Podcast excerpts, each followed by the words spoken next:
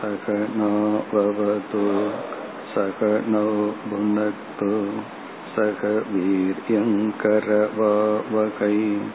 तेजस्विनावधीतमस्तु मा विद्विषावकैः ॐ शान्ति शान्ति शान्तिः ஆனந்தத்தை பற்றிய விசாரத்தின் இறுதியில் இந்த விசாரத்தை மையமாக கொண்டு மகா வாக்கியமும் அதை தொடர்ந்து இந்த ஞானத்தினால் அடைகின்ற பலனும் வர இருக்கின்றது. நாம் பார்த்து முடித்த விசாரத்தில் ஆத்மாவினுடைய அல்லது என்னுடைய உண்மையான சொரூபம் ஆனந்த சொரூபம். நான் அனுபவிக்கின்ற அனைத்து ஆனந்தங்களும் என்னுடைய ஆனந்தத்தினுடைய பிரதிபிம்பங்கள். இந்த கருத்து நிலைநாட்டப்பட்டது.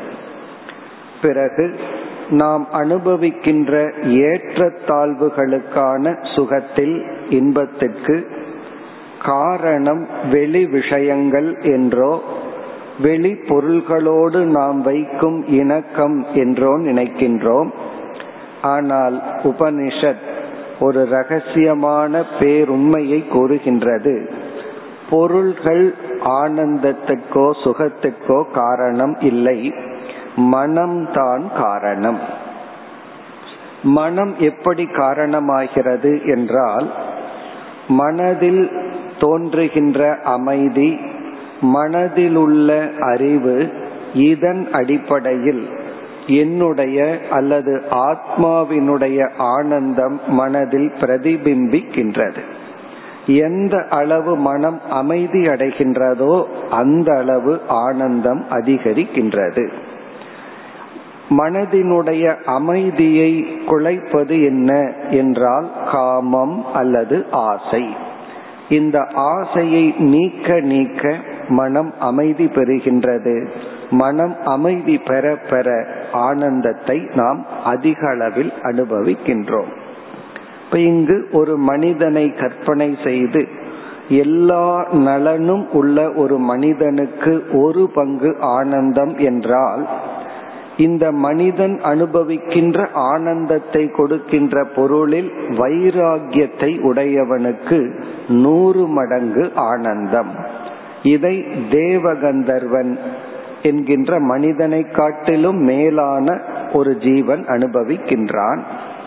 பிறகு அவன் அனுபவிக்கின்ற உலகத்தில் ஒருவனுக்கு வைராகியம் இருந்தால் அந்த வைராகியத்தை உடையவன் நூறு மடங்கு அதிக ஆனந்தத்தை அனுபவிக்கின்றான் என்று உபனிஷத் வரிசையாக சென்று இறுதியில் பிரம்மாவிடம் வந்தது. பிரம்மா என்றால் சாஸ்திரத்துல ஹிரண்ய கர்ப்பன் என்ற ஒரு சொல்லை சொல்லி இந்த சிருஷ்டிக்கே காரணமாக இருக்கின்ற தத்துவம்.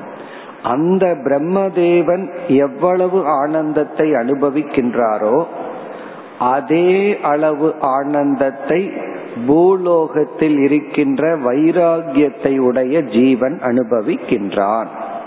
இப்ப இந்த அளவில் நிறைவு செய்தோம். இனி நம்ம அடுத்த பகுதிக்கு செல்கின்றோம். இந்த எட்டாவது அணுவாகத்தில் அடுத்த இரண்டு கருத்து மகா வாக்கியமும் அந்த ஞானத்தினால் கிடைக்கின்ற பலனும்.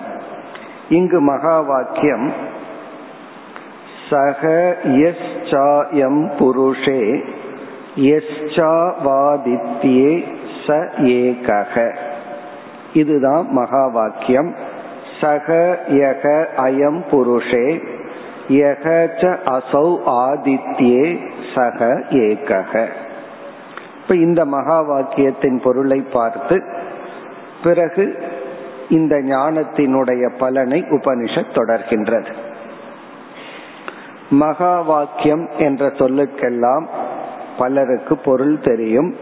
மகா வாக்கியம் என்பது உபனிஷத்துக்களில் எந்த ஒரு வாக்கியம் எந்த ஒரு சென்டென்ஸ் ஜீவனையும் ஈஸ்வரனையும் அல்லது ஜீவனையும் பிரம்மனையும் ஒன்று என்று ஐக்கியப்படுத்துகின்றதோ அந்த வாக்கியத்திற்கு மகா வாக்கியம் என்று பெயர். இங்க மகா மகத் என்றால் பெரிய பொருளை கொண்டது அல்லது மைய பொருளை கொண்ட வாக்கியம். இங்க பெரிய என்றால் சொல் அளவில் பெரிய வாக்கியம் அல்ல என் காரணம் மூன்று சொற்கள் தான் பொதுவாக மகா வாக்கியத்திற்கு தேவை. இங்க பல சொற்கள் இருக்கின்றன. ஆனா மினிமம் குறைந்தது மகா வாக்கியத்திற்கு தேவையானது மூன்றே சொற்கள். ஒரு சொல் ஜீவனை குறிக்க வேண்டும். இனி ஒரு சொல் ஈஸ்வரனை குறிக்க வேண்டும். மூன்றாவது சொல் இருவருக்கும் உள்ள உறவை குறிக்க வேண்டும். இப்ப இறைவனுக்கும் நமக்கு என்ன உறவு என்றால் நான்கிற சொல்லுக்கு இந்த உடல் என்று பொருள் எடுத்து கொண்டால் இறைவன் என்ற சொல்லுக்கு இந்த உலகத்திற்கு காரணமானவர் என்று பொருள் எடுத்து கொண்டால் இறைவனுக்கும் நமக்கும் உள்ள உறவு இறைவன் படைப்பவர் நாம் படைக்கப்படுபவர். அவர் வந்து கிரியேட்டர் நம்ம வந்து கிரியேட்டர் பிறகு நாம் செய்கின்ற செயலுக்கான பலனை கொடுப்பவர் நாம் வந்து பலனை அனுபவிப்பவர். அவர் முக்தர் நாம் சம்சாரி. அவர் நம்முடைய லட்சியம் நாம் சாதகர்கள். அவரை நோக்கி பயணம் செய்ய வேண்டிய சாதகர்கள். இப்ப இறைவனுக்கும் நமக்கும் காரிய காரண சம்பந்தம். அவர் படைப்பவர் நாம் படைக்கப்பட்டவர். எப்பொழுது இந்த உடல் நான் இறைவன் என்பவர் இந்த உலகத்திற்கு காரணமானவர். ஆனால் நான் என்ற சொல்லை ஆராய்ச்சி செய்து இறுதியில் இந்த உடல் நான் அல்ல மனம் நான் அல்ல இந்த உடலுக்கும் மனதிற்கும் ஆதாரமாக அழியாத ஒரு தத்துவம் உள்ளது. அது அறிவு சொரூபம் அது சத் சொரூபம். அந்த அறிவு சொரூபம் சத் சொரூபமான ஆத்மா நான் என்று புரிந்து கொண்டு அதே போல ஈஸ்வரனிடத்தில் சென்று அந்த ஈஸ்வரன் உலகத்துக்கு காரணம்ங்கிறது முதல் படி இந்த உலகமே பொய் மித்யா என்றால் காரணம்ங்கிற தன்மையும் பொய் ஆகவே இந்த உலகத்திற்கு ஆதாரமாக இருக்கின்ற அறிவு சொரூபம் சத் சொரூபம். அது ஈஸ்வரனிடத்தில் இருக்கின்ற பிரம்மஸ்வரூபம் இப்ப இறைவனிடத்தில் இருக்கின்ற அழியாத சொரூபத்தை பிரம்மஸ்வரூபம் என்றும் ஜீவனிடத்தில் இருக்கின்ற அழியாத சொரூபத்தை ஆத்மஸ்வரூபம் என்றும் இந்த இரண்டு சொரூபத்தினுடைய இலக்கணம் லட்சணம் ஒன்றாக உள்ளது. ஈஸ்வரனிடத்தில் இருக்கிற பிரம்மத்துக்கு என்ன லட்சணமோ சத்தியம் ஞானம் அனந்தம் பிரம்மன்னு பார்த்தமோ அதே போல ஆத்மாவினுடைய சொரூபம் சச்சிதானந்த சொரூபம்னு பார்த்தமோ அந்த இலக்கணங்கள் ஒன்றாக இருப்பதனால் வஸ்தும் ஒன்று. லக்ஷண ஐக்கியாத் வஸ்து ஐக்கியம் என்று சொல்வோம். இரண்டு பொருளுக்கும் ஒரே லட்சணம். ஆகவே இரண்டும் ஒரே பொருள். என்று எந்த ஒரு வாக்கியம் ஜீவனையும் ஈஸ்வரனையும் விசாரம் செய்ததற்கு பிறகு விசாரிக்கிறதுக்கு முன்னாடி ஜீவனுக்கு ஈஸ்வரனுக்கு விதவிதமான உறவுகள். ஆராய்ச்சிக்கு பிறகு இந்த இருவருக்கும் உள்ள உறவு வந்து ஐக்கிய சம்பந்தம். இந்த ஐக்கிய சம்பந்தம் என்று சொன்னால் உண்மையிலேயே அங்க சம்பந்தம் கிடையாது. சம்பந்தம் என்று சொல்லும் பொழுது இரண்டு தத்துவங்கள் தேவை. இங்க ஐக்கியம்னு சொல்லிட்டு அங்க இரண்டு கிடையாது. பிறகு ஏன் ஐக்கிய சம்பந்தம்னு சொல்றோம் என்றால் மேலோட்டமாக பார்த்தால் இரண்டு போல் தெரிகின்றது.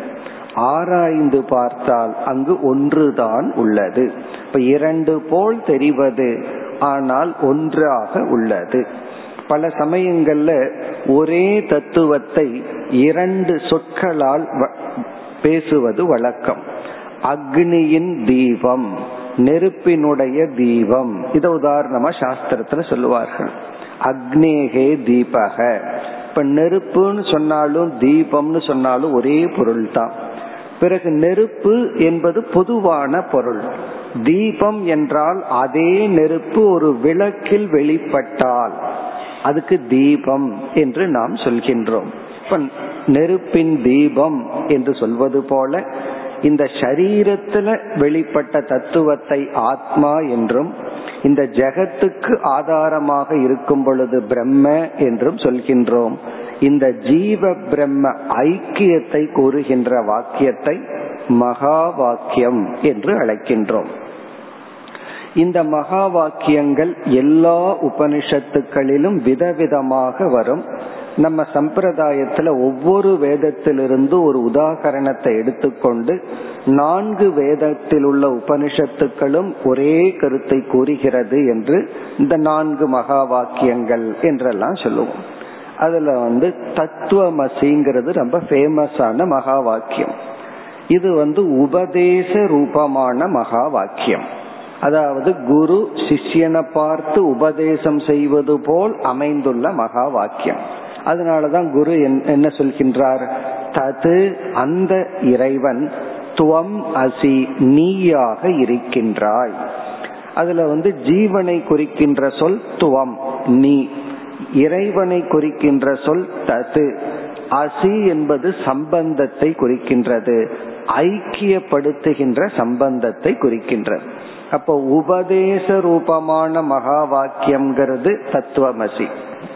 இத சிஷ்யன் கேட்டவுடனே அவனுடைய மனதில் இது எப்படி புரிக்க வேண்டும்? அகம் பிரம்மாஸ்மி. இது சிஷ்யன் அனுபூதி ரூபமான மகா வாக்கியம் இந்த தத்துவமசிங்கிறத குரு சொன்னதை சிஷ்யன் கேட்டு அவன் அதை அப்படியே அகம் பிரம்மாஸ்மி. நான் பிரம்மனாக இருக்கின்றேன். இப்ப அகம்ங்கிறது இந்த இடத்துல ஜீவனை குறிக்கின்ற சொல். பிரம்ம என்பது இறைவனை குறிக்கின்ற சொல். அஸ்மி என்றால் இருக்கின்றேன். இந்த அகம் பிரம்மாஸ்மிங்கிறது உபதேச வாக்கியம் அல்ல. ஒருத்தர் இடத்துல போய் அகம் பிரம்மாஸ்மின்னு சொன்னா அவருக்கு நம்ம உபதேசமே செய்யவில்லை. அதனாலதான் குரு வந்து சிஷ்யங்கிட்ட போய் நான் பிரம்மன்னு சொல்ல மாட்டார். அது அவருக்குள் அவர் சொல்லிக் கொள்வார். உபதேசம் பண்ணும் பொழுது நீ பிரம்மன்.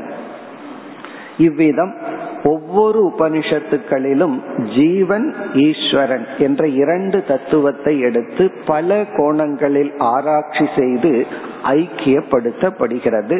அந்த வாக்கியம்தான் மகா வாக்கியம் அதுபோல் இந்த தைத்திரிய உபனிஷத்தில் அமைந்துள்ள மகா வாக்கியம் ச எஸ் சாயம் புருஷே எஸ்சாசாவாதித்யே ச ஏகக. இங்கு எப்படி ஐக்கியப்படுத்தப்படுகிறதுன்னு பார்ப்போம். ஒவ்வொரு உபனிஷத்திலும் பிரம்மத்தையும் ஜீவனையும் விளக்க ஒவ்வொரு முறைகள் எடுத்துக்கொள்ளப்படும். ஒவ்வொரு மெத்தட் எடுத்துக்கொள்ளப்படும். அந்த முறையின் அடிப்படையிலேயே வந்து கடைசியில அதையே ஆதாரமா வச்சு ஐக்கியப்படுத்தப்படும். இங்கு என்ன பிரகிருத்தம் இங்கு என்ன விசாரம் செய்யப்பட்டது என்றால் ஆனந்தத்தை பற்றிய விசாரம் மேற்கொள்ளப்பட்டது. ஆகவே இங்கு ஆனந்தத்தின் அடிப்படையில் ஐக்கியப்படுத்தப்படுகிறது. மற்ற உபனிஷத்துல ஆனந்தத்தை பற்றி ஐக்கியமே கிடையாது. இந்த தைத்திரியத்திலையும் பிருகதாரண்யத்திலையும் மட்டும்தான் ஆனந்தத்தின் அடிப்படையில் ஐக்கியப்படுத்தப்பட்டுள்ளது. மற்ற இடங்கள்ல எல்லாம் சத்தின் அடிப்படையில் சித்தின் அடிப்படையில தான் ஐக்கியப்படுத்தப்படும். எந்த ஒரு சைத்தன்யம் இந்த உடலுக்கு ஆதாரமா உள்ளதோ எந்த ஒரு சைத்தன்யம் உலகத்துக்கு ஆதாரமா உள்ளதோ அந்த இரண்டு அறிவு சுரூபமும் ஒன்று. இதுதான் நார்மலா செய்யப்படும். ஆனா இங்குதான் நாம் வேறு விதத்தில் ஐக்கியத்தை பார்க்கிறோம். இங்கு எப்படி ஐக்கியப்படுத்தப்படுகிறது? சக யக அயம் புருஷே. புருஷே என்றால் ஜீவனிடத்தில். ஜீவர்களாகிய நம்மிடத்தில் எந்த ஒரு தத்துவமானது எந்த ஒரு ஆனந்த சொரூபமானது என்று ஆத்மாவை குறிக்கின்றது. எந்த ஒரு ஆத்மஸ்வரூபமானது மனதிற்குள் மனம் அமைதியாக அமைதியாக அதிகமாக வெளிப்பட்டு ஜீவனுக்கு ஏற்றத்தாழ்வுகள் உடைய ஆனந்தத்துக்கு காரணமாக இருக்கின்றதோ. எந்த ஒரு ஆனந்த சொரூபம் ஆத்மஸ்வரூபம் அது ஆனந்த சொரூபமாக இருந்து கொண்டு ஜீவனுடைய மனமானது அமைதி அடைய அடைய அந்த மனதில் அதிக ஆனந்தம் விக்ஷேபம் அதிகரிக்க அதிகரிக்க அந்த ஆனந்தம் குறைவு என்று தாரதமிய ஆனந்தத்துக்கு காரணமாக எந்த ஒரு ஆனந்தம் இருக்கின்றதோ. அதனாலதான் ஜட பொருள்கள் எல்லாம் பிரம்மத்தினுடைய சத் அம்சத்தை பிரதிபிம்பிக்கின்றது. மனம் பிரம்மத்தினுடைய சித் அம்சத்தை பிரதிபிம்பிக்கின்றது. ஞானிகளினுடைய மனம் பிரம்மத்தினுடைய அல்லது ஆத்மாவினுடைய ஆனந்தத்தை பிரதிபிம்பிக்கின்றது. இந்த ஆனந்தத்தின் பிரதிபிம்பம் வரணும்னு சொன்னா மனதுல வந்து முழு அமைதி தேவை. இந்த மனதுக்கு அமைதி வர வர ஆனந்தம் அதிகரிக்கும். அப்படி மனதிற்கு ஆனந்தம் வருவதற்கு காரணம் மூல காரணமாக ஆனந்த சொரூபம் ஒன்று உள்ளது என்று வேறு ஒரு இடத்தில் சுஷுப்தியை உதாகரணமாக கொண்டும் விளக்கப்பட்டுள்ளது. ஆழ்ந்த உறக்கத்தில் மனம் அமைதியை அடைந்து உறக்க நிலைக்கு காரண நிலைக்கு சென்று விடுகிறது. மனதுல எந்த விக்ஷேபமும் கிடையாது கனவும் கிடையாது. அப்ப என்ன ஆகின்றது? ஆத்மாவினுடைய ஆனந்த சொரூபம் காரண சொரூபமாக. இந்த இடத்துல மனசு காரண சொரூபத்துக்கு போகுதுங்கிறதுல கூட முக்கியம் இல்லை ஆழ்ந்த உறக்கத்துல மனசுல எந்த எண்ணங்களும் வந்து எந்த ஆசைகளும் வந்து மனதை துன்புறுத்துவதில்லை. உறக்கத்துல அதுதானே நடக்குது. எந்த எண்ணங்களாலும் மனம் தாக்கப்படுவதில்லை. அந்த நிலையில ஆத்மாவினுடைய ஆனந்த சொரூபம் முழுமையாக அல்லது அதிகமாக பிரதிபிம்பிக்கின்றது. அது எப்படி நமக்கு தெரிகிறது? உறங்கி எழுந்தவுடன் நான் ஆனந்தமாக உறங்கினேன் என்று நம்ம சொல்றோம்.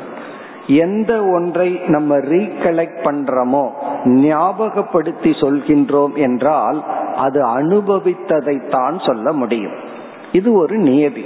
நாம் ஒன்ன ஞாபகப்படுத்தி சொல்றோம்னா அனுபவிக்காத ஒன்றை நம்மால ஞாபகப்படுத்த முடியாது. ஆழ்ந்த உறக்கத்தில் ஆனந்தமாக உறங்கினேன் என்ற அனுபவத்தை உறங்கியதற்கு பிறகு நாம் சொல்வதிலிருந்து நாம் உறக்கத்தில் ஆனந்தமாக இருந்தோம்.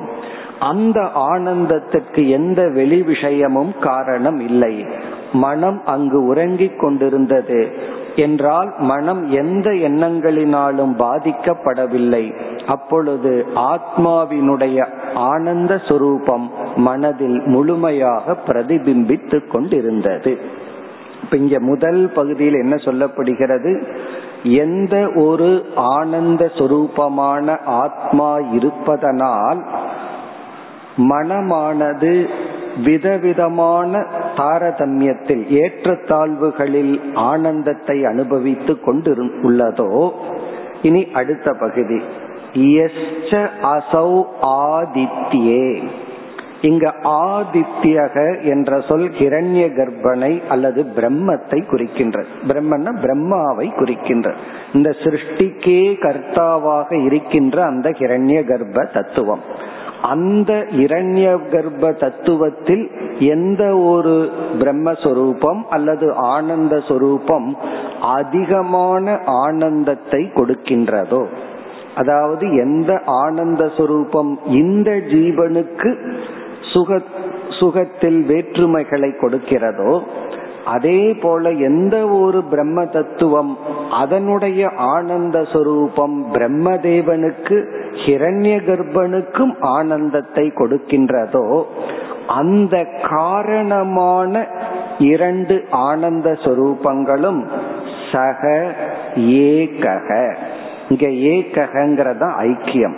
அந்த இரண்டு ஆனந்த சொரூபமும் காரண ரூபமாக இருக்கின்ற ஆனந்த சொரூபம் ஒன்றுதான். அதில் வேற்றுமை இல்லை.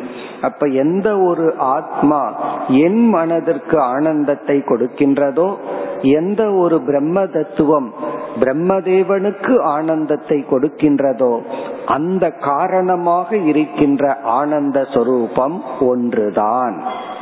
இப்படி இந்த இரண்டுக்கும் வேற்றுமை இல்லை. பிறகு வேற்றுமை எதுல வருதுன்னா இதனுடைய பிரதிபிம்பத்தில் வருகின்றது. இந்த ஆனந்தம் எந்த மனதில் பிரதிபிம்பிக்கின்றதோ மனதின் தன்மைக்கேற்ப ஆனந்தத்தின் வேற்றுமை. அதே போல பிரம்மதேவனுடைய மனதிற்கேற்ப ஆனந்தத்தினுடைய வேற்றுமை என்று இங்கு ஐக்கியப்படுத்தப்பட்டுள்ளது.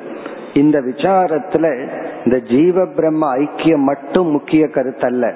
இனியொன்றும் மிக முக்கிய ரகசியமான கருத்து என்னவென்றால் பிரம்மதேவன் அனுபவிக்கின்ற ஆனந்தத்தை மனிதர்களாகிய நாம் வைராகியத்தினாலேயே அடைய முடியும். நமக்கும் வைராகியம் இருந்தால் பிரம்மதேவன் எவ்வளவு ஆனந்தத்தை அனுபவிக்கிறாரோ அதை நாம் அனுபவிக்க முடியும். எப்படின்னா பிரம்மதேவனுக்கு எவ்வளவு வைராகியம் உள்ளதோ அந்த வைராகியத்தை நாம் அடையலாம் அடைய முடியும். அதனாலதான் எல்லா தேவர்களை காட்டிலும் மனித உடல் உயர்ந்தது மனித லோகம் மேன்மையானது என்று சொல்லப்படுகிறது. காரணம் என்ன? இந்த மனித உடலில் மட்டும்தான் தேவர்களும் அடைய முடியாத ஆனந்தத்தை நாம் அடையலாம். அதாவது இந்திரனுக்கு இந்திரனை விட பிருகஸ்பதியை விட பிரஜாபதியை விட பிரம்மதேவனுக்கு நூறு நூறுன்னு போட்டா எவ்வளவோ அவ்வளவு ஆனந்தம். அதை ஒரு சாதாரண மனிதன் எந்த விதமான ஐஸ்வர்யமும் இல்லாத மனிதன் அவனுடைய உடல்ல நோய் இருக்கலாம் எல்லா குறைகளும் உலகத்திலும் உடலிலும் இருக்கலாம் அவனாலும் அடைய முடியும். அதனாலதான் நம்ம வந்து மோக்ஷ ஆனந்தம் பிரம்மானந்தம் அல்லது ஆத்மானந்தத்தை அடையணும்னா இந்த வைராகிய ஆனந்தத்திலையும் வைராகியம் வரணும். இந்த வைராகியத்தினால் ஒரு ஆனந்தம் வருகின்றது. தவத்தினால் ஒரு மகிழ்ச்சி வருகின்றது. அதையும் கடந்து செல்ல வேண்டும் என்று வைராகியம் நாம் அனுபவிக்கின்ற ஏற்றத்தாழ்வுகளுக்கான ஆனந்தத்திற்கு காரணம். நம்ம அந்த இடத்துல என்ன நினைச்சிட்டு இருக்கிறோம்? எனக்கு அதிக சுகம் வேணும்னா அதிக பொருள் வேண்டும். அது அல்ல உனக்கு அதிக சுகம் வேண்டும் என்றால் அதிக மனக்கட்டுப்பாடு வேண்டும். அதிக வைராகியம் வேண்டும். இதுதான் உண்மையான ரகசியம். உபனிஷத் சொல்ற பெரிய ரகசியம் என்னவென்றால் இந்த சீக்கிரட்டை கண்டுபிடிச்சிட்டோம்னா இந்த உலகத்துல எந்த பொருளையும் நம்ம மதிக்க மாட்டோம். காரணம் என்ன? அது வந்து எனக்கு இன்பத்தை கொடுக்க வேண்டாம். நான் இன்பத்தை அடைய வேண்டும் என்றால் நான் அதிக சுகத்தை அடைய வேண்டும் என்றால் என் மனதினுடைய குவாலிட்டி மனதினுடைய தன்மையை தான் உயர்த்தி கொள்ள வேண்டும். இது எவ்வளவு ஒரு ஃப்ரீடம் உலகத்திலிருந்தே நாம் விடுதலை அடைகின்றோம். இந்த ஒரு கருத்தும் பிறகு இந்த வைராகிய ஆனந்தத்திற்கும் விஷயங்களோடு சம்பந்தம் வச்சா ஆனந்தம் வரும்னு எதை நம்ம எல்லாம் அனுபவிச்சிட்டு இருக்கிறோமோ இந்த ஆனந்தத்துக்கு ஒரு ஜீவனுடைய ஆனந்தத்திற்கு காரணமாக இருக்கின்ற ஆனந்த சுரூபமும். பிரம்மதேவனுக்கு ஆனந்தத்தை கொடுக்கின்ற காரணமாக இருக்கின்ற ஆனந்த சொரூபமும் ஏகக ஒன்று என்று இங்கு மகா வாக்கியம் வந்துள்ளது. இத்துடன் மகா வாக்கிய விசாரமும் நிறைவு பெறுகின்றது. இப்ப இந்த மகா வாக்கியம்ங்கிறது ஆனந்தத்தின் அடிப்படையில். இனி நான்காவது கருத்து. இந்த எட்டாவது அணுவாகத்துல நான்கு தலைப்புகள் பார்த்தோம். ஒன்று பயத்தினால் அனைத்து தேவர்களும் அவரவர்கள் கடமையை செய்கின்றார்கள். அதனால ஆரம்ப காலத்துல இறைவனை குறித்து பயம் இருப்பது நல்லது. இரண்டாவதாக நம்ம பார்த்தது பயத்திற்கு பிறகு ஆனந்த மீமாம்சா ஆனந்தத்தை பற்றிய விசாரம். மூன்றாவது மகா வாக்கியம் நான்காவது மகா வாக்கிய பலன். உபசங்கிரகண ஸ்ருதி என்று பார்த்தோம். அதை இப்பொழுது பார்க்க வேண்டும். சக யக ஏவம் விது. யார் இவ்விதம் அறிகின்றார்களோ? ஏவம் வித் என்றால் இந்த உண்மையை அறிகின்றார்களோ? பிரதிபிம்ப ஆனந்தத்தை ஆராய்ச்சி செய்து பிரதிபிம்ப ஆனந்தத்துக்கே வைராகியம்தான் காரணம் என்று கண்டுபிடித்து நம்ம என்ன நினைச்சிட்டு இருக்கோம்? அதிக ஆனந்தத்துக்கு அதிக விலை கொடுத்து வாங்கணும். அதிக பொருள் எனக்கு தேவை. ஆனா இங்க அதுலேயே உபனிஷத் என்ன சொல்கிறது? அதிக வைராகியம் அதிக ஆனந்தத்திற்கு காரணம். பிறகு ஆனந்தத்தினுடைய காரணத்திற்கு அனைத்து ஆனந்தத்திற்கும் காரணமாக உள்ள ஆத்மஸ்வரூபமும் பிரம்மஸ்வரூபமும் ஒன்று என்று யார் அறிகின்றார்களோ அஸ்மாத் லோகாத் பிரேத்திய. இந்த ஞானத்தினுடைய விளைவு என்ன? இந்த ஞானத்தினுடைய தன்மை என்னவென்றால் ஞானம் அகாரகம். ஞானம் எதையும் செய்யாது. அது ஞானத்தினுடைய ஒரு சொரூபம். அறிவு அப்படிங்கிறது அது செயலுக்கு அப்பாற்பட்ட தத்துவம். ஞானம் வந்து எதையுமே செய்யாது இருப்பதை காட்டி கொடுக்கும். ஒரு சத் ஒன்று இருந்தா அதை காட்டி கொடுக்கும். அஜானம் எதையும் செய்யாது எதையும் அழித்து விடாது. இருப்பதை மறைக்கும். இந்த லைட் இருக்கே அது ஒரு பொருளை ப்ரொடியூஸ் பண்ணாது ஒரு பொருளை டெஸ்ட்ராய் பண்ணாது. பிறகு என்ன பண்ணும்னா இருக்கிற பொருளை காட்டும் இல்லை என்றால் இருக்கிற பொருளை மறைக்கும். இந்த இருள் வந்து தர்க்க சாஸ்திரத்துல ஒரு பெரிய விசாரம். இந்த இருள்ங்கிறது ஒரு பொருளா இல்லையா? இதுல ஏன் சந்தேகம் வருதுன்னா இருள்ங்கிறது ஒரு பொருள் இல்லைன்னு நீங்க சொன்னீங்கன்னா மறைத்தல்ங்கிற காரியத்தை இப்படி செய்ய முடியும்? ஏதாவது ஒரு பொருள் தானே ஒரு வேலையை செய்ய முடியும். அப்ப இருள்ங்கிறது மறைத்தல்ங்கிற ஒரு செயலை செய்வதனால அது ஒரு பொருளா தான் எடுத்துக்கணும்னு யோசிக்கிறார்கள். சரி பொருளா எடுத்துட்டா அது வரணும் போகணும் லைட் வந்தா எங்க இருள் போகுது? இருளுக்கு ஒரு இடம் வேணுமே. ஒரு பொருள்னு சொன்னா அது ஆக்குப்பை பண்றதுக்கு ஒரு இடம் வேணுமே. இந்த இருளுக்கு இடம் என்னன்னா வெளிச்சம் இருக்கிற இடத்துல இருள் எப்படி இருக்க முடியும்? இப்படி எல்லாம் ஆராய்ச்சி பண்ணி கடைசியில நம்ம அத்வைதத்தில் என்ன சொல்லிடுறோம்னா இந்த இருள் இருக்கே அதை விளக்க முடியாத ஒரு தத்துவம் அப்படின்னு சொல்லிடுறோம். ஒரு லெவலுக்கு மேல யோசிச்சு பார்த்தா குழப்பம் தான் வரும். இருள் ஒரு காரியத்தை செய்யுது. அது வந்து பொருளா பொருள் இல்லையானெல்லாம் விளக்க முடியாது. அப்படி இருள் எப்படியோ அதே போலதான் ஞானமும். ஞானம் ஒரு பொருளை உற்பத்தி செய்யாது ஒரு பொருளை அழிக்காது. ஆனால் ஞானம் ஒரு விளைவை கொடுக்கும். அது நேரடியா ஒன்றும் பண்ணாது. ஞானம் வந்து ஒரு பெரிய பலனை கொடுக்கும். என்ன பலன் என்றால் ஞானம் இல்லாத பொழுது எந்த ஒன்றை அனுபவிச்சிட்டு இருந்தோமோ ஞானம் வந்தவுடன் அவைகள் நீங்கும். ஞானம் இல்லாதப்போ எந்த ஒரு அனர்த்தம் இருந்ததோ அது ஞானம் வந்தவுடன் நீங்குகின்றது. அதனால நம்ம வந்து வழக்கத்துல என்ன சொல்றோம்? ஞானம் இந்த பலனை கொடுக்கின்றதுன்னு சொல்றோம். உண்மையிலேயே ஞானம் எந்த பலனையும் கொடுக்கல. ஞானம் இருக்கிறத காட்டுது அவ்வளவுதான். இல்லாம இருக்கும் பொழுது எதோ கஷ்டப்பட்டுட்டு இருந்தோம். அதை நீக்குகின்றது. அதுதான் இங்கு பலனாக அஸ்மாத் லோகாத் பிரேத்திய இங்கு லோகாத் பிரேத்திய என்றால் லோகம் என்றால் திருஷ்ட அதிருஷ்ட விஷயம். நம்மால் பார்க்கப்பட்ட நம்மால் கேட்கப்பட்ட பொருள்கள். திருஷ்ட அதிருஷ்ட விஷயம். இங்க விஷயம்னு சொல்ற வஸ்துன்னு சொல்லல. நம்மால பார்க்கப்படாத கேட்கப்படாத பொருள்கள் இருந்தா என்ன இல்லாட்டி என்ன?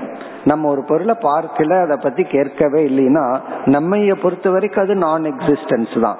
நம்மால் கேட்கப்பட்ட பார்க்கப்பட்ட பொருள்கள் பிரேத்திய என்றால் அந்த அனைத்து பொருள்களிடத்திலும் அபிமானத்தை மமகாரத்தை விடுத்து நாம நம்மால் கேட்கப்பட்ட பார்க்கப்பட்ட அனைத்து பொருள்களிடத்திலும் உள்ள மமகாரத்தை அபிமானத்தை விடுத்து அது எல்லாத்தையும் விட்டுறமா இந்த ஞானம் வந்தவுடன் இந்த ஞானத்தினுடைய விளைவு மமகார தியாக எல்லாத்தையும் எல்லா பொருள்களிடத்திலும் என்னுடையதுங்கிற அந்த லிங்க் இருக்கே அது வந்து வெட்டப்படுகின்றது.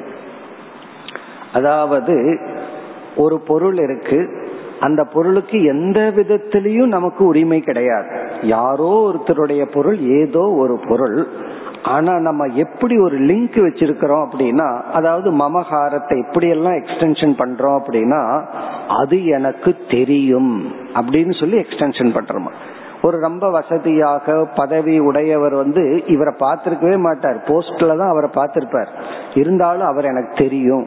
அப்படின்னு என்ன? மமகாரம் எனக்கு தெரியும் அப்படின்னு கூட ஒரு மமகாரத்தை ஒருத்தர் மீது நம்ம வந்து வளர்த்தி வச்சிருக்கிறோமா? அப்படி இந்த என்னுடையது என்னை சார்ந்தது என்று நம்ம ஒரு லிங்க் வச்சிருக்கிறோம். அது துண்டிக்கப்படுகிறது. நமக்கு வர்ற துக்கமெல்லாம் என்னுடையதுன்னு இருக்கிற பொருள்கள் இருந்து தான். என்னோடு சம்பந்தப்பட்டது அப்படிங்கிற பொருள் இருந்துதான் துயரம் வருகின்றது. அந்த சம்பந்தம் நீக்கப்பட்டு நாம் அனுபவிக்கின்ற அல்லது அனுபவிக்க போகின்ற அனுபவத்துக்குரிய பொருள்களிடத்தில் உள்ள மமகாரத்தை ஒருவன் விடுத்து ஞானத்திற்கு முன்னாடி ஒரு பயிற்சியா நம்ம செய்யலாம். நம்ம விடணும் விடணும் அப்படின்னு சொல்லு. ஞானத்துக்கு பிறகு அது பலனாக வருகின்றது. இந்த இதே மமகாரத்தை வந்து இது என்னுடையதல்லன்னு நினைக்கணும் நினைக்கணும். அதனாலதான் சில பேர் புஸ்தகத்துக்கு கூட பேர் எழுத பயந்து கொள்வார்கள். பேர் எழுதுனா ஒரு சமயம் மமகாரம் வந்துடுமோ அப்படின்னு கூட ஒரு பயம். இப்ப என்னுடையதுன்னு சொல்வதற்கு பயப்பட்டுட்டு இருக்கிறோம். இது என்னன்னா ஞானத்துக்கு பிறகு என்னுடையது அல்ல என்பது பலனாக பிரயோஜனமாக ஒரு ரிசல்ட்டாக வருகின்றது. பிறகு அடுத்தது என்ன நடக்கின்றது? ஞானத்தினுடைய பலன். ஏதம் அன்னமயமாத்மானமுபசங்கிராமதி. ஏதம் பிராணமயமாத்மானமுபசங்கிராமதி. ஏதம் மனோமயமாத்மானமுபசங்கிராமதி என்று ஏதம் ஆனந்தமயமாத்மானமுபசங்கிராமதி. ஐந்து கோஷங்களை இவன் கடந்து விடுகின்றான். உபசங்கிராமதி அப்படின்னு சொன்னா கடக்கின்றான். ஒவ்வொரு கோஷமா உபனிஷத் சொல்லு இந்த அன்னமய கோஷத்தை அவன் கடந்து விடுகின்றான். மிக அழகான ஒரு எக்ஸ்பிரஷன் இது. அன்னமயம் ஆத்மானம். இந்த அன்னமயமான உடலை ஆத்மானம். நான் என்று நினைத்து கொண்டிருக்கின்ற எண்ணத்திலிருந்து உபசங்கிராமதி கடந்து விடுகின்றான். இங்க வந்து உடல் அன்னமயம்னு சொல்றோம். இந்த அன்னமயமான உடலை நான் என்ற ஒரு எண்ணத்துடன் இந்த உடலோடு அவனுக்கு சம்பந்தம் இருந்தது.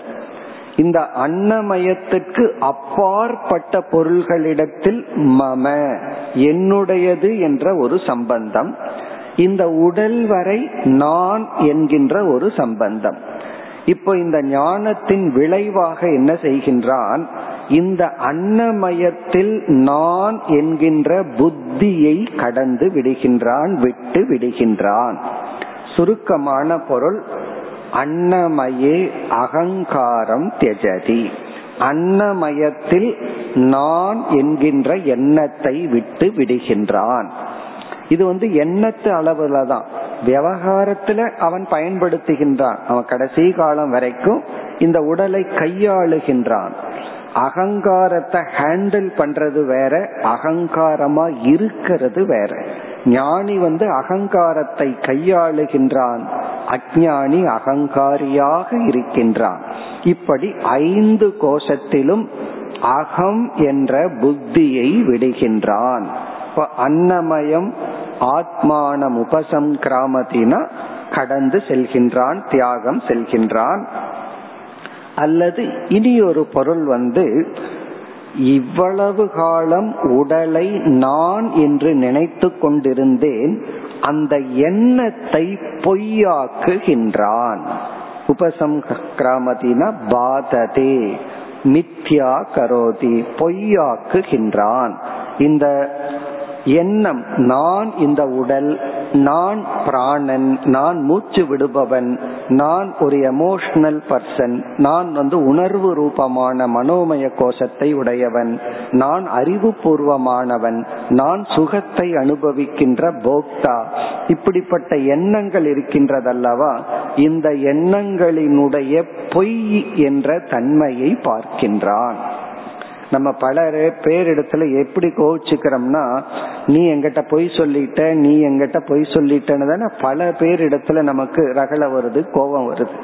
ஆனா நாமளே நம்ம கிட்ட ஒவ்வொரு சமயம் நான் சொல்லும் போது பொய் தானே சொல்லிட்டு இருக்கோம் இந்த உடல் நான் சொல்லும் போது நாம நமக்குள்ளேயே பொய் சொல்லிட்டு இருக்கோம் நான் மூச்சு விடுறேன்னு சொல்லும் போது நாம நமக்குள்ளேயே தானே பொய் சொல்லிட்டு இருக்கோம் அப்படின்னா பொய்யான ஒன்றை உண்மைன்னு நினைச்சிட்டு இருக்கிறோம் அப்படி இருக்கும்போது மற்றவங்க நம்ம இடத்துல பொய் சொன்னாங்கன்னு தானே கோபம் வருகின்றது. இப்ப நமக்கு நம்ம பொய் சொல்லி கொண்டிருக்கின்றோம். இந்த பொய்யை நீக்குகின்றான் அப்படின்னா இந்த ஐந்து கோஷத்தை கடந்து விடுகின்றான். இதுதான் ஞான பலன். இப்ப ஞான பலன் என்னன்னா இந்த கோஷத்தை எல்லாம் கடக்கணும்னு பயிற்சி செய்து கொண்டிருந்தவன் அதை ஒரு பலனாக கடந்து விடுகின்றான். இப்ப இறுதி பொருள் அகங்கார மமகார தியாக இந்த ஞானத்தின் விளைவு அகங்காரத்தையும் மமகாரத்தையும் தியாகம் செய்கின்றான். இப்ப இத்துடன் இந்த எட்டாவது அணுவாகம் நிறைவு பெறுகின்றது. இவ்வுபனிஷத்துல பிரம்மவல்லியில் ஒன்பது அணுவாகங்கள்.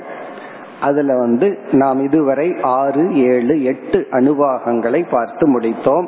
இனி ஒன்பதாவது இறுதி அணுவாகம் இந்த பிரம்ம வள்ளியில் இந்த ஒன்பதாவது அணுவாகத்தில் ஆத்ம ஞானத்தினுடைய பலன் ஞானி அனுபவிக்கின்ற பிரயோஜனம் மிக அழகாக கூறப்பட்டுள்ளது.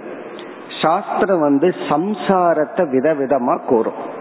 அதாவது சம்சாரத்தை சுருக்கமா சொன்னோம்னா மனதில் அனுபவிக்கின்ற நிறைவின்மை சம்சாரம். இந்த நிறைவின்மைங்கிற ஒன்று சிலருக்கு வந்து அதிகமா கோபமா வெளிப்படும்.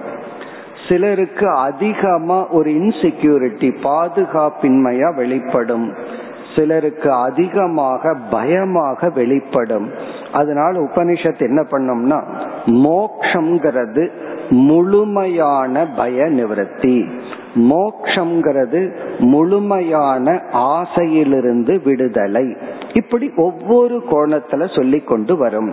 அதுபோல இங்கு மோக்ஷ விதவிதமான கோணத்தில் இங்கு விளக்கப்படுகின்றது. இப்ப இந்த பகுதி வந்து ஆத்ம ஞான பலன் அல்லது ஜீவன் முக்தன் அனுபவிக்கின்ற பலன். இறந்ததற்கு பிறகு அவன் பிறப்பதில்லை. இறந்ததற்கு பிறகு பிரம்மனுடன் ஐக்கியமாகின்றான். இதெல்லாம் விதேக முக்தி பலன். ஆனா இந்த பகுதியில இறந்ததற்கு பிறகு பேசப்படவில்லை. இருக்கும் பொழுதே இந்த ஞானத்தை அடைந்ததற்கு பிறகு அவன் எப்படிப்பட்ட மனநிலையுடன் எஞ்சிய காலத்தில் வாழ்ந்து கொண்டிருக்கின்றான். அது கூறப்பட்டுள்ளது. இதுவும் மிக அழகான பகுதி. ஒன்பதாவது அனுபாகம். ஏதோ வாச்சோ நிவர்த்தந்தே அப்பிராபிய மனசா சக ஆனந்தம் பிரம்மணோ வித்வான் ந பிபேதி குதஸ்ச நேதி. இப்ப முதல் பகுதியில் அந்த பிரம்மஸ்வரூபம் மீண்டும் விளக்கப்பட்டு எதக வாச்சக நிவர்த்தந்தே. எந்த பிரம்மத்திடமிருந்து வாக்கானது விளக்க முடியாமல் திரும்பியதோ மனசா சக மனதுடன். மனதும் வாக்கும் சென்று எந்த பிரம்மத்தை விளக்க முடியாமல் திரும்பியதோ. அது மட்டுமல்ல பிரம்மத்தை எப்படி சொல்லால் விளக்க முடியாதோ அதே போலதான் மோக்ஷத்தையும் விளக்க முடியாது. பிரம்மனும் அனிர்வச்சனீயம் ஜெகத்தும் அனிர்வச்சனீயம் மோக்ஷமும் அனிர்வச்சனீயம். சாஸ்திரம் ஓரளவு தான் நமக்கு சொல்லி கொடுக்குமே தவிர அந்த மோக்ஷத்தை விளக்க முடியாது. அந்த மோக்ஷங்கிற ஒரு மனநிலையை நாம் அடைய முடியுமே தவிர விளக்க முடியாது. மோக்ஷம் மட்டுமல்ல ஒரு இனிப்பு பதார்த்தத்தை சாப்பிட்டா அதை விளக்குங்கன்னா விளக்க முடியாது. அதுபோல பிறகு ஆனந்தம் பிரம்மனோ வித்வான். இது பாசிட்டிவா சொல்லுது. பிரம்மத்தை அறிந்தவன் ஆனந்தத்தை அடைகின்றான். இது பாசிட்டிவான ஒரு எக்ஸ்பிரஷன் அதாவது மகிழ்ச்சியாக இருக்கின்றான். இது வந்து வித்யானந்தம் அல்லது ஆத்மானந்தம் அல்லது பிரம்மானந்தம் அல்லது ஞானானந்தம். ஞானத்தினால் ஒரு ஆனந்தம் வருதே அதுல ஏற்றத்தாழ்வுகள் கிடையாது. ஏன்னா வைராகியத்துல ஏற்றத்தாழ்வு இருந்துச்சு ஆனந்தத்துல ஏற்றத்தாழ்வு இருந்துச்சு. ஞானத்துல ஏற்றத்தாழ்வு கிடையாது. கொஞ்சம் ஞானம் அறஞானம் ஞானம் கால் ஞானம் எல்லாம் கிடையாது. ஞானம்ங்கிறது ஏக்கம். அந்த ஞானத்தினால் இவன் நிறைவை அடைகின்றான். அதுதான் பிரம்மணக வித்வான். பிரம்மத்தை அறிந்தவன் ஆனந்தத்தை அடைகின்றான். இனி அடுத்த சொல் ந பிபேதி குதஷ்ச நேதி. இங்கு மோக்ஷம் என்பது முழுமையான பய நிவர்த்தி. பயத்திலிருந்து விடுதலை அடைகின்றான். அப்ப இங்க சம்சாரம்னா என்ன? பயப்படுவது சம்சாரம். மோக்ஷம்னா என்ன? ஃபியர்லெஸ்னஸ் பயம் இன்மை. வேறொரு இடத்துல ஜனகருக்கு யாக்ஞவல்யர் உபதேசம் செய்துவிட்டு பிரம்மத்தை பற்றி உபதேசம் செய்துட்டு சொல்லுவார் அபயம் வை பிராப்தோசி நீ அபயத்தை அடைந்துள்ளாய். பிரம்மத்தை சொல்லிட்டு பிரம்மத்தை அடைந்தாய்னு சொல்றதுக்கு பதுவா அபயத்தை அடைந்தாய். இந்த பயத்தை வந்து சாஸ்திரங்கள் பல கோணத்துல சொல்லுது. பெரிய பயம் என்னன்னா மரண பயம். நான் மரணம் அடைஞ்சிருவனோன்னு பயம். இந்த பயம் எப்ப வரும்னா இந்த ஸ்தூல சரீரம் நான் அப்படின்னு நினைச்சா கண்டிப்பா இந்த பயம் வரும். ஏன்னா இது அழிய போகுது. இது அழிஞ்சா நான் அழிக்கிறேன்னா மரண பயம் வரும். பிறகு துக்க பயம்னு இனி ஒரு பயம் இருக்கு. எனக்கு மரணத்தை பத்தி பயம் இல்லை. ஆனா சில பேர் இறக்கிறத பார்த்தா அவங்க கஷ்டப்படுறத பார்த்தா இவ்வளவு கஷ்டப்படணுமான்னு நினைச்சா பயமா இருக்கு.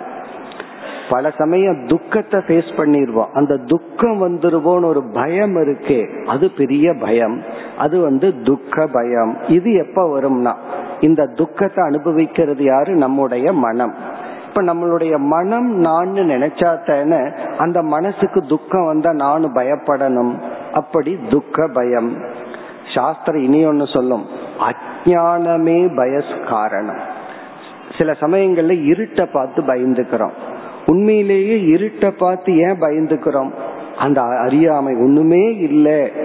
ஒன்றுமே தெரியவில்லை. உடனே ஒரு பயம் வருகின்றது. பிறகு எல்லாத்த விட சம்சாரம் இந்த உலகம்னு சாஸ்திரம் சொல்வதற்கு என்ன காரணம்னா சுதி பயம்னு ஒரு பயம் இருக்கு. சுதி பயம்னு சொன்னா வாழ்க்கையில எதை அடைந்தாலும் அது பணமாகலாம் புகழாகலாம் எதை அடைந்தாலும் அதை இழந்து விடுவோங்கிற பயத்துடன் அந்த பொருளை அடைகின்றோம். ஒரு பொருளினுடைய வேல்யூ பத்து லட்சம்னா பயத்தினுடைய வேல்யூ பத்து லட்சம். அந்த பத்து லட்சம் போயிருமோன்னு பத்து லட்சம் பயம். ஒரு பொருளினுடைய வேல்யூ ஐம்பது லட்சம்னா நமக்கு பயம் ஐம்பது லட்சம். வெயிட் உள்ள பயம். இந்த சுதி பயம். இப்படி பயத்தை எவ்வளவு வேணாலும் நம்ம சொல்லலாம். இந்த பயத்திலிருந்து விடுதலை அடைகின்றான். ஆனா சங்கரர் இங்க மிக அழகான ஒரு விளக்கம் கொடுக்கிறார். அதாவது கர்மகாண்டம் அல்லது ஆரம்பத்துல நம்ம வெறும் பயத்திலிருந்து தான் நீங்கிறோம். இந்த ஞானம் வந்து பய நிமித்தத்திலிருந்தும் நம்மை நீக்குகின்றது என்று சொல்ற அது எப்படின்னா ஒரு உதாரணம் பார்ப்போம். இப்ப ஒருவர் வந்து இந்த பேய் படம் எல்லாம் பார்த்துட்டு திடீர்னு வந்து நம்ம கிட்ட சொல்ற எனக்கு பேய பார்த்தா பயமா இருக்கு அப்படின்னு சொல்ற அல்லது யாரோ சொல்ல கேட்டு வீட்டுல ஒரு பேய் வந்துட்டதாக அவர் நினைக்கிறார். அப்ப இவருக்கு என்ன நிமித்தமான ஒரு பயம்? பேய நினைச்சு இவருக்கு பயம். உடனே அவர் என்ன பண்றாரு? ஒரு கோயிலுக்கு போறார் இல்ல யாருகிட்டயோ போறார் ஒரு மந்திரிக்கிறார். மந்திரிச்சு கையில தாயத்தெல்லாம் கட்டிக்கிறார். அப்ப இவருக்கு என்ன ஆச்சுன்னா அவருக்கு ஒரு நம்பிக்கை இருக்கு. இப்ப இந்த இடத்துல போனா இந்த கயிறை எல்லாம் கட்டுனா இந்த மாதிரி மந்திரிச்சிட்டோம்னா பேய் வராது. இப்ப இவருக்கு என்ன ஆச்சு? பேயிடமிருந்து பயம் நீங்கியது. எப்பொழுதுனா தற்காலிகமா. இவர் கண்ட பயந்துட்டு இருக்கிற பேய் வராது. எது வரைக்கும் அப்படின்னா இந்த தாயத்து இருக்கிற வரைக்கும் எனக்கு பேய் இனி வராது. இப்ப இவர் வந்து பேயிடமிருந்து பயம் நீங்கி இருக்கு ஆனா பேய் அப்படிங்கறது இவர் மனசுல இருந்து நீங்கல. இன்னும் கொஞ்ச நாளைக்கு அப்புறம் வரலாம். சப்போஸ் ஒரு ஞானி கிட்ட போறாருன்னு வச்சுக்குவோமே. அந்த ஞானி என்ன செய்வார்னா பேயும் ஒரு ஜீவன் தான் ஒரு கால் பேய் என்கிட்ட வந்துச்சுன்னா அவருக்கு நான் பாடம் சொல்ல ஆரம்பிச்சிருவேன். அவருக்கு பாடம் சொல்றது கொஞ்சம் ஈஸி காரணம் இந்த ஸ்தூல சரீரத்தை எல்லாம் பேய்க்கு நீக்க வேண்டாம். சூக்ம சரீரத்திலிருந்து கிளாஸ் ஆரம்பிச்சா போதும். ஏன்னா நீயும் என்னன்னா நீயும் ஒரு ஜீவன் தான் உனக்கு சூக்ம சரீரம் இருக்கு. அது நீ அல்லன்னு இவர் என்ன சொல்ல ஆரம்பிச்சிருவார்? அந்த பேய்க்கே நீ பிரம்மன் உபதேசம் பண்ணுவார். சப்போஸ் இப்படி அந்த சிஷ்யனுக்கு சொல்லி பேயின்னா அதுவும் ஒரு ஜீவன் தான் அது ஒன்றும் பண்ணாது நம்மைய விட பலகீனமானதுன்னு ஒரு அறிவை கொடுத்து பேய்ங்கிறது ஷோர்ஸ் ஆஃப் ஃபியர் அல்ல. அது பய காரணம் அல்ல என்ற அறிவு அவர் கொடுத்துட்டார்னு வச்சுக்கோமே. அப்ப இவருக்கு எப்படிப்பட்ட பயம் நீங்குகின்றது? பய நிமித்தம் நீங்குகின்றது. முன்ன வந்து பயம் மட்டும் நீங்குகின்றது. ஒருத்தன் என்ன அடிக்க வர்றாருன்னா அவங்கிட்ட இருந்து காப்பாத்துனா அந்த நேரத்தில் இருக்கிற பயம் நீங்குது. இனி ஒருத்தன் அடிக்க வரலாம் அப்போ அந்த பய காரணம் இருந்து கொண்டே இருக்கும். ஆனா அந்த பேய்ங்கிறதே ஒன்று கிடையாது.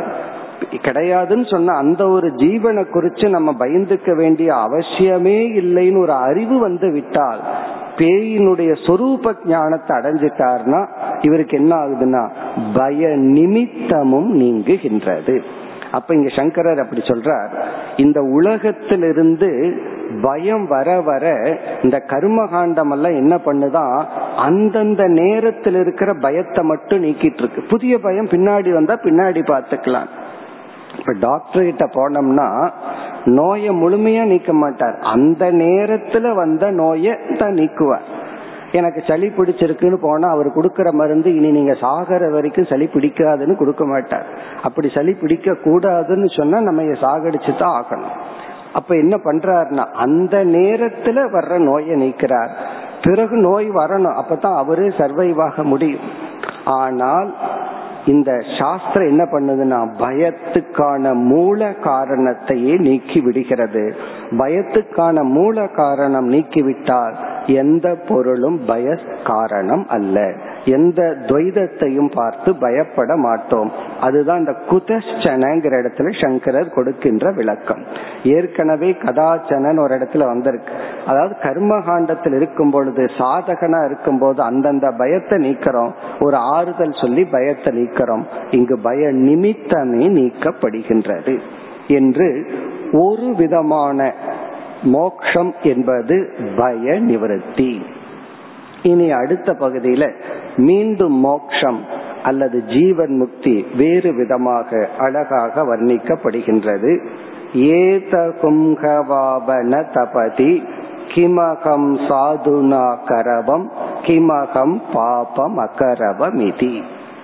இப்ப இந்த பகுதியில் ஒரு ஜீவன் முக்தியை அடைந்த ஞானத்தை அடைந்து ஞான நிஷ்டையில் இருக்கின்றவனுடைய மனம் வர்ணிக்கப்படுகின்றது. அதாவது இரண்டு விதமான எண்ணங்கள் அவனை வாட்டாது. ஏதம் ஞானினம் இந்த ஞானியை ந தபதி ந தபதி என்றால் அவனை வாட்டாது அவனை வேதனைப்படுத்தாது அவனை துயரப்படுத்தாது. அப்படி இந்த இரண்டு விதமான எண்ணங்களினால் அவன் துயரப்பட மாட்டான்.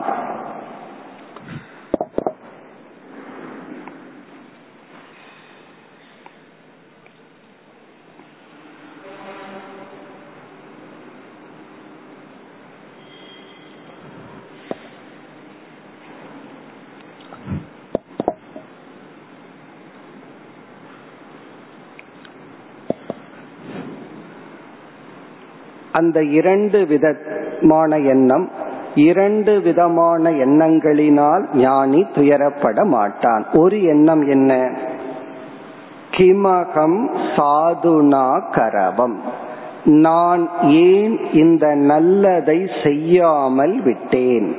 சாது நல்ல ஒன்றை ந அகரவம். நான் ஏன் செய்ய தவறினேன்? அல்லது கிமகம் பாபம் அகரவம் நான் ஏன் இந்த தவறை செய்தேன்? நான் ஏன் பாபத்தை செய்தேன்? நான் ஏன் இந்த புண்ணிய காரியத்தை செய்யவில்லை? ஏதம் ந தபதி. இப்படிப்பட்ட எண்ணம் அவனை வாட்டாது. இதுல இருந்து என்ன தெரியுதுன்னா இப்படிப்பட்ட எண்ணம் தான் நம்மை ஞானத்திற்கு முன் வாட்டி கொண்டு இருக்கும் அப்படி வாட்டிக்கொண்டு இருந்தா நம்ம சாதகர்கள். அஜானிக்கு இப்படி எல்லாம் வாட்டாது அவன் ரொம்ப கிராஸா இருக்கிறவனுக்கு இதே நிலை தான் அவன் அதை பத்தி நினைக்கவே மாட்டான். நான் ஏன் நல்லது பண்ணல? நான் ஏன் தீயது பண்ணினேன்னு அதாவது முழுமையாக மூடனா இருக்கிறவனும் அப்படி துயரப்பட மாட்டான். ஞானியும் அப்படி துயரப்பட மாட்டான். அப்படி இப்படி நம்ம துயரப்பட்டாலே நம்ம சாதகரா இருக்கிறோம்னு அர்த்தம். நான் ஏன் இந்த நல்லதை செய்ய தவறினேன்? நான் ஏன் இந்த பாபத்தை செய்தேன்? இது வந்து நாம கர்த்தாவாக செயல்படும் பொழுது சில நல்ல விஷயங்களை எல்லாம் செய்ய தவறி விடுகின்றோம். அத ஒரு விளக்க ஆசிரியர் சொல்றார் இந்த எண்ணம் பொதுவா எப்ப வரும் அப்படின்னா இரண்டு வேளையில வருமா? ஒன்று வந்து ஆசன்னே இனி ஒன்று மரண காலே. அதாவது யாருமே இல்லாம சும்மா உட்கார்ந்திருக்கும் பொழுது நமக்கு மைண்ட டிஸ்ட்ராக்ட் பண்றதுக்கு பொருள்கள் எல்லாம் இல்லாம அமைதியா நாம் அமர்ந்து கொண்டு இருக்கும் பொழுது இந்த எண்ணம் வந்து ஒருத்தனை வாட்டுமா? நினைச்சு பார்ப்பான் ஏன்னா அமைதியாக தனிமையில் இருக்கும்போது என்ன ஆகுதுன்னா நம்மளுடைய மனமே நமக்கு பொருளாகின்றது. அதுக்காகத்தான் தனிமையை நம்ம வேணும்னு சொல்றோம்.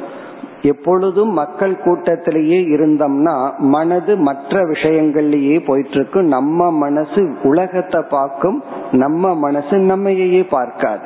மனசையே பார்க்காது. ஆனா இந்த தனிமைக்குள்ள போகும்போது என்ன ஆகும்? மனம் மனதையே பார்க்கின்றது. ஒரு மனசு இனி ஒரு மனதை பார்க்கின்றது.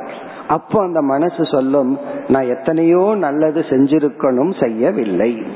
அது மட்டுமல்ல செய்ய வேண்டித்ததை நான் செய்ய தவறினேன் பிறகு செய்யக்கூடாததை நான் செய்தேன். இதையெல்லாம் நான் ஏன் செஞ்சேன் என்ற இந்த எண்ணங்களினால் ஒரு ஜீவன் துயரப்பட்டு கொண்டிருக்கின்றான்.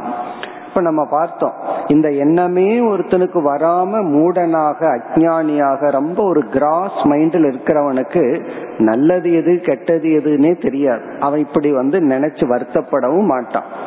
பிறகு நம்மளுடைய அடுத்த ஸ்டேஜ் என்னன்னா இப்படி வருத்தப்படுற அளவு மனம் சென்சிட்டிவ் அடையணும். மனம் கொஞ்சம் சூக்ம தன்மையை அடையணும். பிறகு சாதனைகள் செய்து இந்த நிலையை கடக்க வேண்டும். இப்ப இதனுடைய பொருள் என்ன? நான் ஏன் நல்லதை செய்யவில்லை நான் ஏன் பாபத்தை செய்தேன்? இந்த எண்ணத்தினால் அவன் வாட்டப்படுவதில்லை. அதுக்கு நம்ம இரண்டு கோணத்துல பதில் சொல்லலாம். இப்படி அவன் ஏன் செய்வதில்லைன்னா துயரப்படுவதில்லைன்னா அவன் செய்ய வேண்டிய நல்லதை செஞ்சுட்டான் செய்யக்கூடாததை தவிர்த்து விட்டான். அப்படி செஞ்சா தானே இந்த நம்ம வந்து வாட்டும். செய்ய வேண்டிய நன்மையை அவனுக்கு செய்து விட்டான். தனக்கு செய்ய வேண்டிய ஸ்ரேயச தான் செய்து விட்டான். எந்த பாவத்தையும் செய்யவில்லை. ஆகவே இவன் அப்படி துயரப்பட மாட்டான். இது ஞானத்திற்கு பிறகு இப்படி வேணா செஞ்சிருக்கலாம். ஆனா சில சமயங்கள்ல பார்த்தோம் அப்படின்னா தொண்ணூறு வயசுல பன்னெண்டு வயசுல செஞ்ச தப்ப சொல்லிட்டு இருப்பார்கள். அல்லது இருபது வயசு இருபத்தஞ்சு வயசுல நான் இந்த தப்பு பண்ணிட்டேன் அதை பண்ணிட்டேன்னு சொல்லி கொண்டு இருப்பார்கள். இவன் ஞானத்துக்கு முன்னாடி எத்தனையோ தவறுகள் செய்திருப்பான் எத்தனையோ செய்ய வேண்டிய கடமையிலிருந்து தவறி இருப்பான். அதை நினைச்சு துயரப்படலாம் அல்லவா? அதாவது மரண காலத்தில் கடைசி காலத்துல அல்லது தனிமையில் இருக்கும் பொழுது அந்த துயரம் இவனுக்கு வரலாம் என்றால் அவன் நினைக்கிறான் ஞானத்துக்கு முன்னாடி இருந்த நான் இறந்து விட்டேன். அந்த நானே இப்ப நான் அல்ல. அவன் வேற இவன் வேற. அப்படி இவனை அவன் பிரித்து கொள்வான். எப்படி பிரித்து கொள்வான்? ஞானத்துக்கு முன்னாடி இருந்த நான் அப்படித்தான் இருப்பேன். ஏன்னா ஞானம் இல்லைன்னா நான் செய்ய வேண்டியதை செஞ்சிருக்க மாட்டேன் செய்யக்கூடாததை செஞ்சிருப்பேன். அது இயற்கை. அந்த நான் அந்த அஜானத்துடன் இறந்து விட்டான். இந்த நான் வேறு. இப்ப இருக்கிற நான்கிறதே புதிய ஆள் புதிய ஒரு மனிதன். அதனால என்னன்னா பஷாத்தாபம் சொல்றது. நினை என்ன நடந்துச்சுன்னு நினைச்சு இவன் துயரப்பட மாட்டான். இப்படி இவன் துயரப்படலினா தான் இவனால அவர் ஏன் எனக்கு இந்த மாதிரி பண்ணினார்? அவர் எனக்கு செய்ய வேண்டிய நேரத்துல உதவி செய்யவில்லை. அவர் எனக்கு வந்து கஷ்டத்தை கொடுத்தார்னு சொல்லி மற்றவர்களை நினைச்சு மனதும் துயரப்படும். நம்ம நினைச்சு துயரப்படுறது போல இந்த சம்சாரத்தினுடைய எக்ஸ்டென்ஷன் என்னன்னா யாரு ரொம்ப க்ளோஸா இருந்தார்களோ. இப்ப பையன் நினைக்கலாம் அப்பாவை நினைச்சு. அப்பா நினைக்கலாம் பையனை நினைச்சு. அவன் எனக்கு செய்ய வேண்டிய கடமையை செய்யல. எனக்கு கொடுக்க வேண்டிய மெடிக்கல் கேர் கொடுக்கல. இந்த மாதிரி என்ன வேணாலும் நினைக்கலாம். அப்படி மற்றவர்கள் எனக்கு செய்ய வேண்டியதை செய்யல.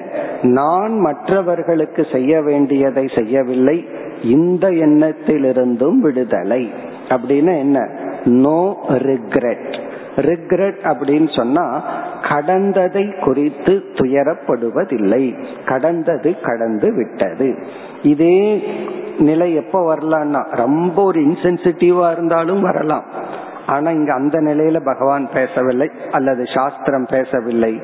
இங்கு பேசுகின்ற நிலை என்ன என்றால் ஞானத்துக்கு பிறகு இவன் புதிய அகமாக இருக்கின்றான் புதிய நானாக இருக்கின்றான். அப்ப இவனுடைய மனதில் எந்த குற்ற உணர்வும் இருப்பதில்லை. இது ஒரு விதமான கில்ட் குற்ற உணர்வு. அதாவது செய்ய வேண்டியதை செய்யாமல் விட்டுவிட்டேன் செய்யக்கூடாததை செய்து விட்டேன் அப்படிங்கிறது எ ஃபார்ம் ஆஃப் கில்ட் குற்ற உணர்வு. இந்த குற்ற உணர்விலிருந்து விடுதலை அடைகின்றான். இது மோக்ஷம். இதற்கு முன்னாடி பயத்திலிருந்து விடுதலை அடைவது மோக்ஷம் ஜீவன் முக்தி. அதாவது இவன் வாழ்கின்ற காலத்தில் அபயத்துடன் வாழ்வான். இவன் எஞ்சி இருக்கின்ற காலத்தில் குற்ற உணர்வு இல்லாமல் இருப்பான். இந்த குற்ற உணர்வுங்கிறது பகவான் நமக்கு கொடுத்த ஒரு கிஃப்ட் ஒரு வரப்பிரசாதம் எடுத்துக்கொள்ள வேண்டும். பல பேர் இன்னைக்கு ஏன் ஜெயில இருக்காங்கன்னா அந்த தப்பு செய்யும் போது குற்ற உணர்வு வராததுதான். அதனால குற்ற உணர்வு நம்மை காப்பாற்ற பகவான் கொடுத்த ஒரு வரம். ஆனால் பல சமயங்களில் நமக்கு வருகின்ற குற்ற உணர்வு தவறான குற்ற உணர்வு. ராங் கில்ட் தப்பான குற்ற உணர்வுல தான் நாம் துயரப்பட்டு கொண்டிருக்கின்றோம். ஞானிக்கு சரியான குற்ற உணர்வும் வராது தவறான குற்ற உணர்வும் வராது. காரணம் என்ன? இது ஞானத்தினுடைய பலன். இப்படியெல்லாம் ஓரளவுக்கு தான் ஜீவன் முக்தியை வர்ணிக்க முடியுமே தவிர குற்ற உணர்வு இல்லாமல் இருந்தா மனசு எப்படி இருக்கும்? பயமே இல்லாம இருந்தா மனசு எப்படி இருக்கும்னு அந்த மனசை அடைஞ்சாதான் நாம் அனுபவிக்க முடியுமே தவிர இதெல்லாம் எடுத்து சொல்லலாம்.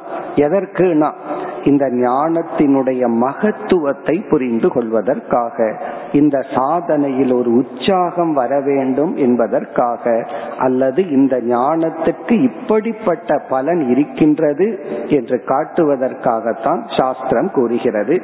பிறகு அடுத்த வரியில இங்கு வந்து ரிஷியானவர் அதை விளக்கிறார். ஏன் ஞானிக்கு குற்ற உணர்வு வருவதில்லை என்றால் இவன் தன்னை தவிர வேறு எதையும் உலகத்தில் பார்ப்பதில்லை. ஒரு கை இனியொரு கையை அடிச்சது போல யாராவது எனக்கு கஷ்டம் கொடுத்தா நானே அவர் மூலமாக இருந்து இந்த அனாத்மாவுக்கு சுகத்தை கொடுக்கின்றேன் துக்கத்தை கொடுக்கின்றேன் சொல்லி அத்வைத புத்தியினால் இந்த பலனை அடைகின்றான். இப்ப இத்துடன் இந்த பகுதியானது நிறைவு பெறுகின்றது. இந்த தைத்திரிய உபனிஷத்துல பார்த்தோம்னா முதல் சீக்ஷாவல்லியில விதவித தியானங்கள் பிறகு தர்ம சாஸ்திரம் இந்த பிரம்மவல்லியில குறிப்பா எட்டு ஒன்பது. இந்த இரண்டு பகுதிகளிலும் ஆனந்தத்தை பற்றிய விசாரம் வைராகியத்தின் மகத்துவம் ஞான பலன் அழகாக கூறப்பட்டது. இனி அடுத்த பிருகுவல்லி ஒரு கதையை போல் ஆரம்பித்து ஒரு கன்க்ளூஷனுக்காக ஒரு முடிவுரைக்காக வர உள்ளது. அதை நாம் நாளை பார்ப்போம். ஓம் போர் நமத போர் पूर्णस्य पूर्णमाताय पूर्णमेवावशिष्यते ॐ शान्ति शान्ति शान्तिः